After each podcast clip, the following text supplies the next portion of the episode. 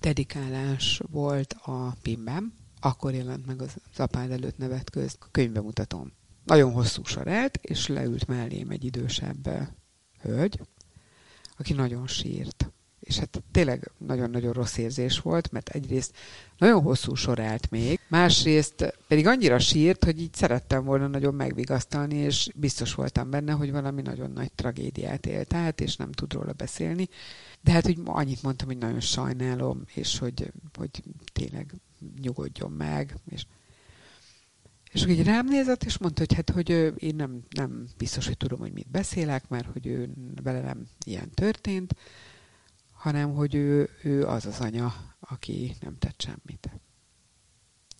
És ez, ez iszonyú megrázó volt. És aztán ott ücsörgött még egy kicsit, tényleg nagyon-nagyon sajnáltam. És akkor fölállt, és egy ilyen húzós szatyor volt nála. És ilyen végtelen összetörtem, begörbült háttal, eltotyogott ezzel a szatyorral, és nekem a tényleg az egyik legmegrázóbb élményem volt ezzel a könyvvel kapcsolatban. Könyörtelen őszinteséggel fogalmazta meg saját traumáját, és ugyanígy írta meg nyílt levelét is Varga Judit igazságügyi miniszternek a győri gyerekgyilkosságok után. Azóta traumaírást vezet, és elindította a Nem maradj csendben közösségi oldalt a szexuális bántalmazás áldozatainak. Péter Finovákévával többek között a traumaírásról, a Pegasus ügyről, a Facebookos kommentekről és a manipulációról is beszélgetünk. Ez itt a Selfie, a Szabad Európa podcastja. Benne Jakab Aponyi Noémi köszönti Önöket. Nagyon aktív vagy közéleti kérdésekben és társadalmi kérdésekben, hogyha az ember nézi a Facebook oldaladat, folyamatosan hozzászólsz témákhoz, kiállsz emberek mellett, csoportok mellett, amikor viszont mondjuk fölteszel egy részletet az egyasszonyból, anélkül, hogy odaírnád, hogy ez egy részlet az egyasszonyból, jönnek olyan kommentek, amikben előjön ez az áldozathibáztatás. Ezt most a legutóbbira gondolod, mert ott, ott valóban nem írtam oda, Azért nem írtam oda egyébként, mert pont a születésnapjára tettem fel a gyereknek, és azt gondoltam, hogy ezt most így megengedhetem magamnak, de egyébként a képen ő volt, és többen oda linkelték a, a könyvet is, tehát viszonylag könnyen rá lehetett jönni. Hogy az áldozathibáztató kommenteket uh, hogy viselem, annak nincs köze ahhoz, hogy van erre odaírva, hogy ez egy könyvből egy részlet, vagy nincs. Mert aki, nem tudom, hogy mondhatok-e ilyet, de aki tapló, az akkor is tapló, hogyha ez az idézet könyvből van.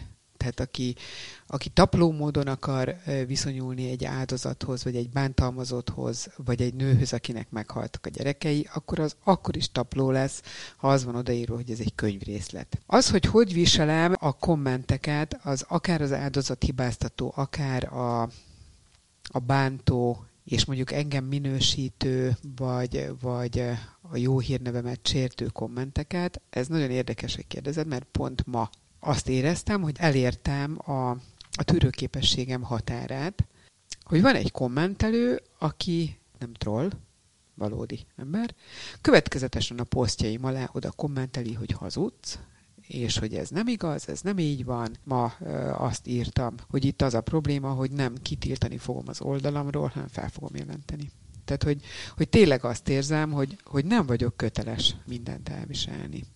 De aztán persze tudod, ez olyan, hogy aztán lehikadok, és akkor elkezdem sajnálni. És engem különösen érdekel, hogy milyen lehet az élete annak, aki az összes benne lévő keserűséget csak egy egy-egy kommentben tudja kiadni. Tehát, hogy, hogy oda megy emberek oldalára kommentelni, azokat szidalmazni és rágalmazni, és ez jelenti neki a napi betevőt, vagy az örömöt, vagy a kielégülést, vagy, vagy ez jelenti azt a figyelmet, hogy végre valaki figyelt az ő mondani valójára, nem tudom eldönteni, és én nem vagyok szakember, hogy azt megállapítsam, hogy vajon ezt ő miért teszi. Minden esetre egyébként érdekes, tehát bizonyára majd nagyon-nagyon sok kutatás fog erről születni, hogy vajon ebben a nagyon mély Covid időszakban ez más-e, mint ami azelőtt volt. Vannak olyan részletek is mostanában a posztjaidban, ez az intenzíves ápolónő naplója, nem tudom, hogy az alá jötte be ez hát a ez komment. most ma, ez pont az alatt volt egyébként, de hát ez borzalmas, ami ott alatta van. Ez nem igaz, és van olyan ápolónő, intenzíves ápolónő, aki pont az ellenkezőjét mondja. És akkor mondtam, hogy jó, rendben, akkor ebbe menjünk bele, tényleg, nem fogom elengedni, akkor légy szíves, mutass be annak az ápolónőnek, szeretnék vele beszélni, meg fogom jelen, le fogom ellenőrizni, hogy ő valóban ott dolgozik el, mint ahogy ez a e, intenzíves nővérke, akit én személyesen ismerek, és e, személyesen jártam nem egyszer ott, ahol dolgozik, tudom, hol dolgozik, tudom, mit él át. Minden információ a rendelkezésemre áll, hogy én ezt e, biztos állíthatom, hogy ez szó szerint így van, amit ő leírt de hogy én szeretném megtudni annak a nevét, aki ennek pont az ellenkezőjét mondja intenzíves nővérként, és akkor tényleg menjünk ebbe bele, akkor írja le ő, hogy ha pont az ellenkezőjét mondjuk, a pont az ellenkezője az nekem azt jelenti, hogy egyébként minden lélegeztetett beteg oltott, és egyébként a nővérek passziánszoznak és unatkoznak a műszak alatt, az intenzív osztályon, és egyébként nem túlóráznak, nem éjszakáznak, hanem Hawaii Digi napsütés az életük. Tehát, hogy ez az ellenkezője annak, amit leírt. Amit nehéz elképzelni. Hát azért. nehéz azért, igen. A traumaírást, tehát indítotok folyamatosan egy tanfolyamot a, a férjeddel együtt. A traumaírás az mit jelent számodra, illetve mit látsz, hogy, a, hogy a, az úgynevezett tanítványaitoknak mit jelent ez? Gergő kreatív írást tanít, ő kreatív írás kurzusokat vezet. Én traumaírás kurzust tartok, viszonylag korlátozott számban, tehát ez azért elég megterhelő, és nem tudok túl sok csoporttal foglalkozni egy időben, tehát három az a max, amit, amit, én, amit én képes vagyok teljes szívvel úgy ö, odafigyelve vezetni, mert hát azért vezetni kell, hogy, hogy megnyugtató legyen számomra, és hogy a maximumot tudtam adni mindenkinek magamból. Ez nem kreatív írás kurzus, de egyáltalán nem terápia, hanem inkább azt mondom, hogy egy olyan szövegnek a szövegszintű, tehát kizárólag a szövegre koncentrálva a javítása, mintha leülnél mondjuk egy szerkesztővel, és elkezdénétek sorról sorra végigvenni a szöveget. Az nagyon fontos egyébként, hogy nem kreatív írás, mert hogy itt nem azoknak a kritériumoknak akarunk mi megfelelni, hogy ebből minden esetben magas irodalom szülessen ezekből az írásokból. Én azt szoktam mondani, hogy a, a traumádnak a megírása akkor sikerült jól, hogyha az, aki elolvassa, az teljes mértékben megérti, hogy mi történt, és a te traumádnak a tanújává válik. Tehát akkor sikerült úgy átadni azt a szituációt, azt a traumát, azt a törést az életedbe, ami történt, és akkor, akkor az nagyon hasznos. Tehát ugye rengeteg kutatás van e tekintetben, hogy a, az immunrendszert erősíti, tehát ez most pláne azért ebben az időszakban fontos. Minél többször mondod el a traumádat, annál jobban a stressz faktorod, az, a stressz szinted az csökken, és ezáltal az immunrendszer nem romlik. Uh-huh. Tehát mert ugye, hogyha stresszben élsz, nem, nem beszélsz arról, ami történt, akkor nyilván ez rongálja az immunrendszert, és ezáltal az egészséget. Tehát hogy egészen megdöbbentő számok vannak, hogy akik eh, folyamatosan mondjuk négy hónapon keresztül írnak a traumájukról, és nem csak arról, hogy mi történt, hanem azt is elmondják, hogy ők akkor mit éreztek, ez fontos, akkor akkor 40%-kal, ezek az emberek 40%-kal kevesebb szer keresik föl a traumaírást követően az orvost például. Tehát, hogy, hogy egészen, egészen tényszerű eredményei vannak. És ugye 5-6 fős csoportokban dolgozunk, mindenki elolvassa mindenki írását, tehát ez a, ez a, a Péterfi módszer szerint dolgozunk, csak mások a kritériumok. Te akkor azt mondod, hogy ez a traumaírás azért nem pszichoterápia nyilvánvalóan. Á, tehát, hogy azért kell egy szakember külön, igen, vagy előtte, de hogy én, után. Tehát ez a szöveggel való dolgozás. Tehát ez épp olyan, hogy én bevittem az egyasszonyt mondjuk a szerkesztőmhöz, leültünk, és elkezdtük mondatról mondatra végigvenni. Nem mondta azt a szerkesztőm, hogy hívjunk be egy pszichológust, aki ideül melléd, és úgy vegyük át, hiszen ez terápia. Egyáltalán nem erről volt szó. A szöveget vettük végig, És a szövegben néztük meg azt, hogy vajon mindent érthetően leírtam-e. Miért gondoljuk azt, hogy aki eljön traumaírás kurzusra, az nem felnőtt, nem nagykorú és nem gondolkodni tudó ember, aki tudja, hogy ha én traumaírás kurzusra megyek, akkor a traumámmal fogok dolgozni. Ha úgy érzem, hogy szükségem van szakemberre, akkor esetleg ezzel egy időben fölkeresek egy szakembert is. Tehát miért kellene bármire kötelezni ezeket az embereket? Nyilván, hogyha olyan eset van, amikor azt érzem, hogy, hogy mondjuk a szövegen túl próbálunk itt valami megoldásban segíteni, akkor általában leszoktam állítani, nem általában mindig. És akkor esetleg négy szem közt valóban tanácsolom, hogy, hogy tudok-e abban segíteni, hogy van mondjuk négy-öt olyan terapeuta, aki tudom, hogy, ilyenekkel foglalkozik, vannak egyébként elérhetőek ingyenesen is terapeuták, de hogy, hogy én nem szeretném a kurzuson résztvevőket öt éves gyereknek nézni. Tehát a szöveggel dolgozunk, a szöveget nézzük, és egyáltalán nem terápia. Amikor annak idején elkezdted megírni a te történetedet Zsuzsika történetével, akkor ez számodra, ez, ez egyfajta ilyen életmentő írás volt? Tehát, hogy ki kellett magadból írni? Egyébként szerintem igen. Tehát ez, ez nagyon elképesztő jó szó, amit találtál. Most ezt komolyan, tehát, hogy ezt én így még nem fogalmaztam meg, hogy életmentő írás, de szerintem abszolút. És ez valami olyasmi, hogy hogy tudod, hogy ott van, és tudod, hogy van, és teljesen másképpen működsz egy trauma után, mint előtte. És ez a működés, ez, ez hát meghatároz az egész elkövetkezendő életedre. Ha százszor írom ki, akkor legfeljebb nem betegszem meg nem tudom, 40 évesen, vagy nem, nem betegszem meg 55 évesen, vagy nem érzem azt, hogy nem tudom, összeomlok, vagy bekerülök bárhova, hanem ezzel egyszerűen segítek magamnak a túlélésben. És közben pedig nekem nem tudom, hogy jó szó-e, hogy módszereim, vagy ma módszerem, mert én, én ezt a nagyon, ha nem is hasításnak nevezem, de hogy mindenképpen hátralépés és egy kicsit távolabbról ránézést választottam, nem tudatosan. Tehát, hogy egyáltalán nem tudatosan választottam azt akkor, amikor saját magam túléléséért küzdöttem. Tehát, hogy egyébként nem tudod, egyébként megbolondulsz. Mm. Tehát, hogyha, hogyha nem tudsz egy kicsit így, nem tudom, tehát tényleg, mint egy droid úgy működni. Nem tudsz úgy hazajönni az orvostól a gyerekeddel. Tehát ott hagytam egy, egy, egy csecsemő otthonban.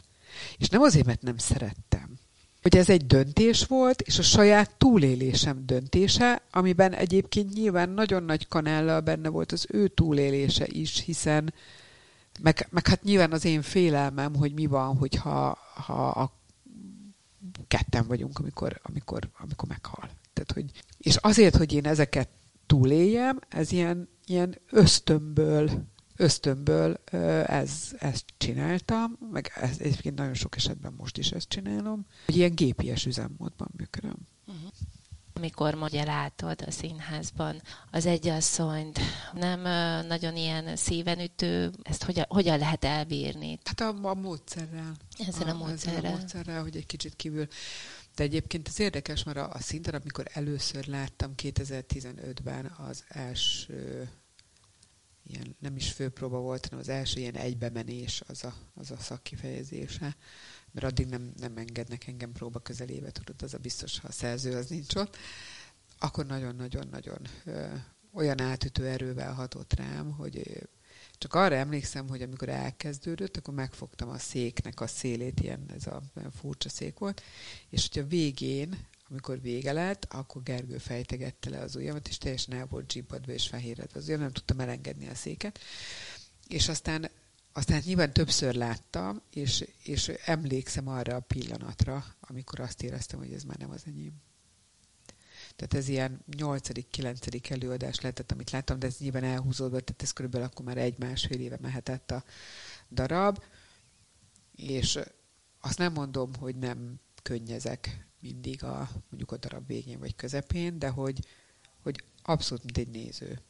nagyon érdekes megfigyelés, hogy, hogy hogyan dolgozhatsz a traumáddal, hogyha az többször elhangzik, tehát hogy teljesen a múltba van rakva, és teljesen teljesen kívülről, mint egy színdarabot, és mint egy színészi játékot, amit átengedek magamon. És megengedem magamnak, hogy sírjak rajta, de nem úgy, hogy én vagyok ott az apád előtt nevet köz kapcsán, hogy a kritikus pont meghallott egy ilyen beszélgetést a, a színpadi előadás után, amikor egy, egy idősebb pár arról beszélgetett, hogy de most akkor biztos, hogy nem tudta, és akkor, hogy mit kellett volna csinálni, mit kellett volna máshogy csinálni, stb. stb. Tehát, hogy ez automatikusan szerintem nagyon sokunkban ilyenkor lehet, hogy felmerül.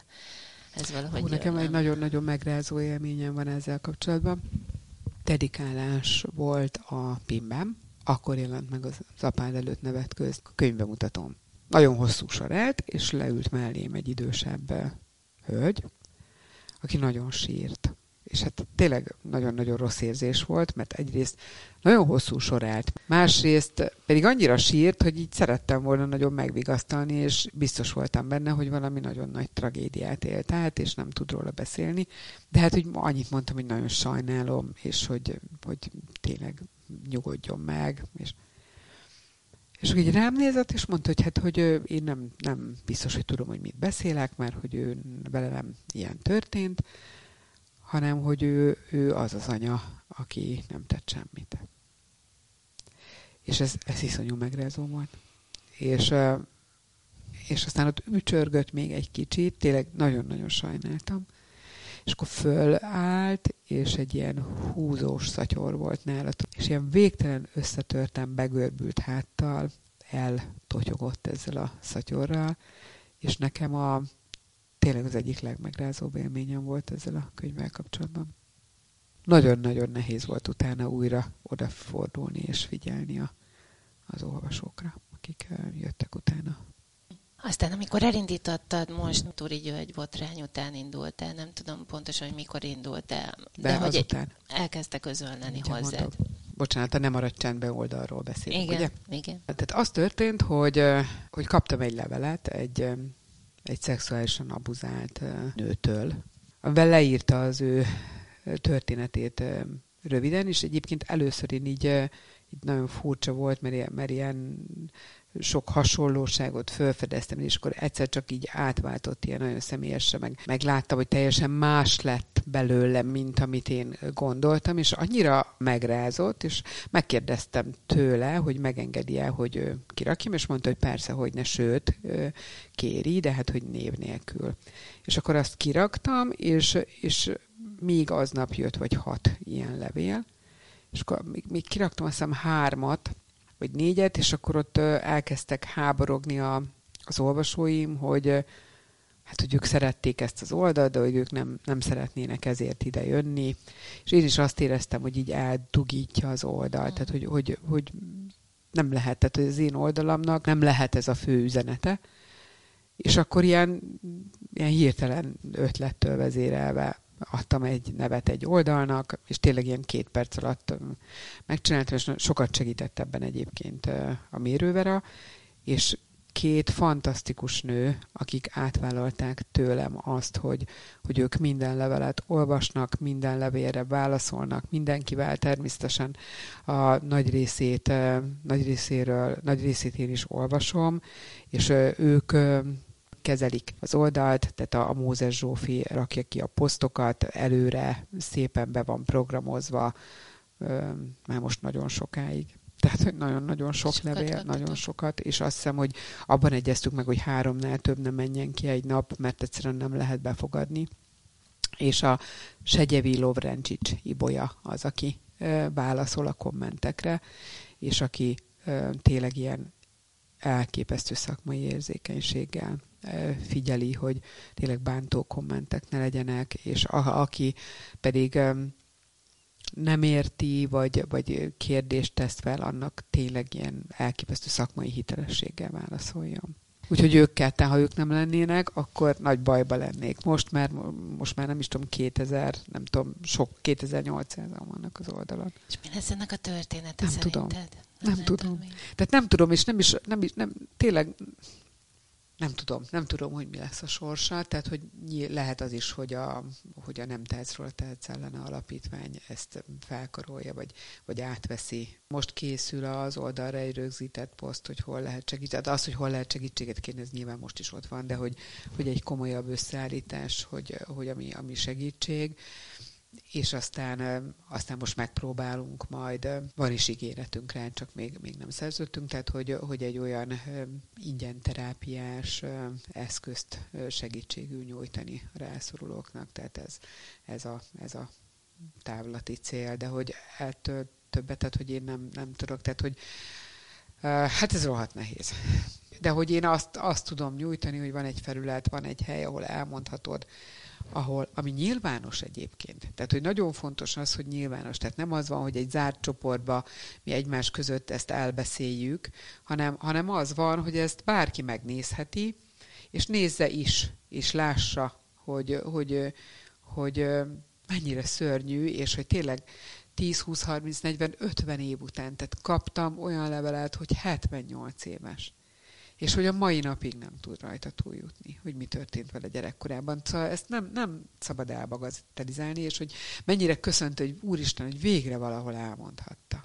És szerintem ez egy fontos szempont. Férfiak is szoktak különben élni, vagy inkább csak nem? A, ez nagyon nehéz. Egyébként nem nagyon uh-huh. van. Kaptunk, kaptunk férfiaktól levelet, nem is egyet. De hát körülbelül az az arány, ami, ami ebben az esetben általában szokott, ez a 95-7 százalék nő, és a, és a maradék a férfi, ez a 3-5 százalék férfi.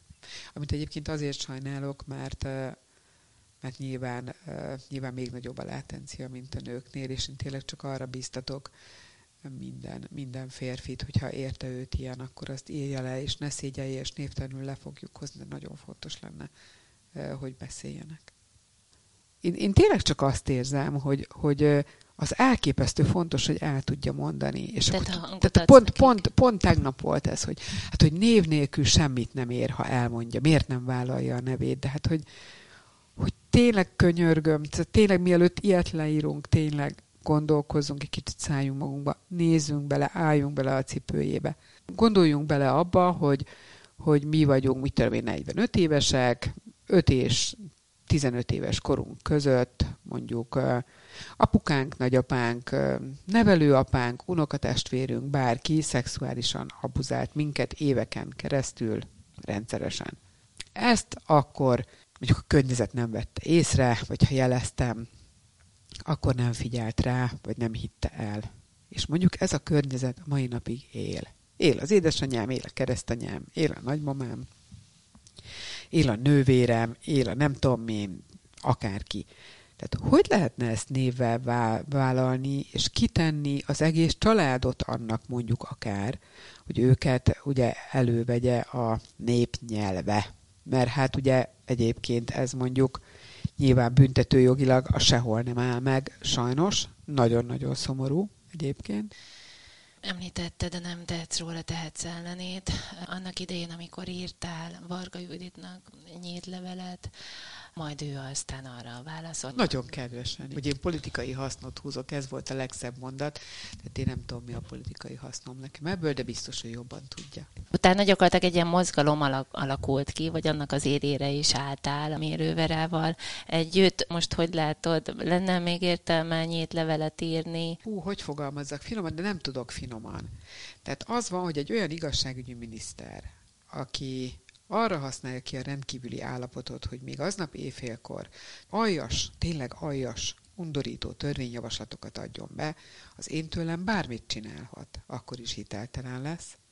Kapott egy esélyt arra, hogy tényleg tegyen a nőkért, Papíron tettek is egyébként, mert uh, ugye áldozatsegítő központokat hoztak, vagy központot hoztak létre, ami, ami elvileg a tervben azt szerepel, hogy minden megyében legyen, stb. stb. Hát jó, most, hogyha nagyon rossz indulatú akarnék lenni, azt mondanám, hogy jól el lehet lopni majd ott is az építésre szánt pénzt, de nem vagyok nagyon rossz indulatú, hanem azt mondom, hogy köszönjük szépen az áldozatok nevében, tehát ez valóban nemes gesztus, és milyen nagyszerű lenne még egyébként, hogyha nem az hangozna el, a szájukból, hogy hát nem kell nekünk isztambuli egyezmény, mert a fiúk, szó szerint, a fiúk azt nem szeretik, mert benne van az a csúnya gender szó, meg még nem tudom már milyen hülyeségre hivatkoznak, hogy miért nem. A migránsok. A, még, ja, persze, meg a migránsok, mert hogy ugye a, a migránsoknál ugye az annyi van benne, ha jól tudom szakmailag, de javíts ki, hogyha egy migrációban levő nő bántalmaznak, igen, akkor ő igen. soron kívüliséget kap, tehát tényleg szörnyű. Tehát tényleg, tényleg szörnyű, meg hát ez a csúnya gender szó, tehát hogy tényleg, hogy egyszer már jó lenne, hogyha értelmeznék rendesen, de nem sikerül. És hát nyilván sikerül, csak hát politikailag sokkal aljasabb és manipulatívabb hazudni, hogy mást jelent. Szóval én mindegy, minden esetre nem hiszek nekik egy szavokat se hiszem nem. Bocsánat, hogy ezt mondom, tehát nyilván nagyon ki fogom húzni a gyufát, nyilván majd nagyon megharagszik megint rám a mandiner, hogy megint miket mondok, de hát már ez csak így van, tehát hogy a tized figyelmemet sem érdemli meg. És közben pedig eh, kapott egy gesztust, nem tőlem, hanem a civil szféra nőjogi részétől, vagy akik a, tényleg a bántalmazott, a nanétől kezdve a patentig, ugye nem tehetsz róla, vagy, de vagy a nőkért, tehát kiváló Antoni Rita, vagy bárki. Hát sorolhatnék, bocsánat, ha valaki kihagytam, tényleg elmentek és elmondták, hogy, hogy szakmailag mi az, ami ami kellene, és hát papíron született is egy 197 oldalas gyönyörű tanulmány, amiben tényleg papíron úgy van, hogy eltátod a szád, és azt mondod, hogy ha ezt mind megcsinálják, akkor hát akkor Istenek. És mondom is, közben pedig elképesztő, cinikus módon vigyorognak az arcotokba, és, és szarják le, amit mondasz, vagy amit jó lenne, hogyha mire odafigyelnének. Varga Juditba az a félelmetes, hogy szerintem amit tesz, azt aljas megfontoltságból teszi. És egy szemernyi jó indulatot nem látok benne. Egy szemernyit sem. Elképesztően fölkészültek a manipulálás terén a jelenlegi kormány. Tehát iszonyúan jól manipulálják nem csak a saját úgymond híveiket, hanem akár az ellenzéki oldalon lévőket azzal, hogy most ez ilyen nagyon demagóg, persze gumicsontokat dobálnak, de hát valóban azt dobálnak. Tehát, hogy tényleg akkora borzadályos baromságokat mondanak, amitől tényleg jó érzésű ember a falnak megy. És mivel jó érzésű ember a falnak megy, nyilván elkezdenek ezzel kapcsolatban kiabálni, pörögni az emberek, ahelyett, hogy azt kiabálnák, hogy pegazus, pegazus, pegazus. Mert hogy, hogy ez működik, ez egy ilyen jó régi KGB-s módszer, tehát hogy dobjál oda valami olyat, amin elrágódnak egy kicsit, aztán rögtön nem az a lényeg, hogy te mit csinálsz. Tehát ez a vigyázat csalók mutatja a kártyát az egyik kezével, és másik kezével még kilopja az ország maradék vagyonát. Tehát ugye Orbán maga megmondta, hogy ne arra figyelj, hogy mit mondok, hanem arra, hogy mit teszek. Hát könyörgöm, ezt kellene tennünk csak, hogy nem arra figyelni, hogy mit mond, hanem hogy mit tesz. Van ennek szakirodalma, amiből ők ezt jól megtanulhatták, hogy hogyan kell egyrészt gyűlöletet, másrészt nem is kell messzebb menni, tehát itt van ez az oltás mentén ketté szakadt társadalom. Ez az iszonyú cinikus, semmit mondó kommunikáció, ami ezzel kapcsolatban zajlik. Az ellenzőkkel való cinkos összekacsintás. Tehát ez, a, ez egészen hátborzongató.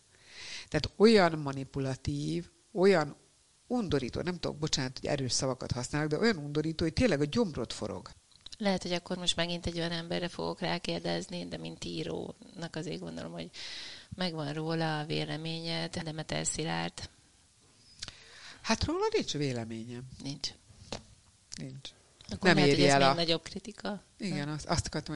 Azzal értek egyet, aki, aki azt mondja, hogy egy Jancsi Bohócnak van oda téve, aki megint indulatokat gerjesszen, lefoglalja egy kicsit a, az íróknak azon részét, aki esetleg az energiáját abba tenni, hogy mondjuk szemeket nyitogat föl az írásaival. Ezek az írók vagy művészek szánalmas, hepciáskodó kijelentései vel voltak elfoglalva, és nyilván arra reagáltak, többek között egyébként nyilván Gergő is, meg én ezt meg is értem, de hogy azt hiszem, hogy ez a cél, a kreatív energiát erre, erre fordítsák, persze. És neked különben hogyan van energiád például uh, saját magadra, az írásra, tényleg ennyi mindent magadra vállalsz? Ez is egyfajta ilyen, ilyen önvédelmi módszer, hogy ne kelljen a saját traumámmal, bajaimmal foglalkozni, hogy mindig kifelé nézek, és ez egy, egy, egy túlélési eszköz ez is.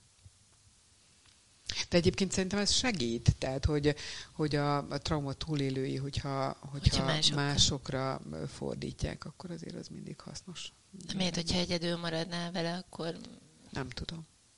Nem tudom, tényleg. Nem tudom, hogy uh, tudnék-e élni. Például Olaszországban jobban szerettek -e lenni? Hát egy picivel többet vagyunk ott, mint, mint Kisarasziban, de inkább erre a kétlaki életre szeretnénk berendezkedni. Én nagyon-nagyon szeretem Todit.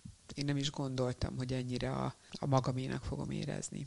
Tehát valamivel több mint egy éve találtuk ezt a kisvárost, és nagyon elfogadó, nagyon kedves, közben ilyen iszonyú dombos, dimbes dombos, tehát hogy ott nem lehet csak úgy sétálni, anélkül, hogy kiköpnéd a tüdődet.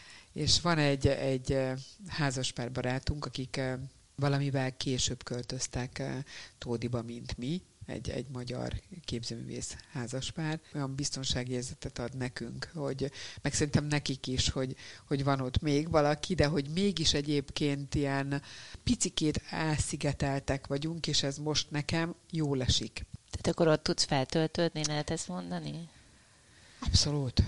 Abszolút, most ezen is gondolkodtam, hogy vajon ez a, ez a jó szó-e, de igen. Péter Figergely, mit ad az életedhez, vagy, vagy neked? Nekem ő a negyedik férjem. És ez tudod úgy működik, hogy hogy már amikor nem vagy nagyon fiatal, és nem akarsz mindenáron tökéletességre törekedni, uh-huh. meg nem akarsz, hanem egy kicsit így megengeded magadnak, hogy csak úgy legyél, uh-huh.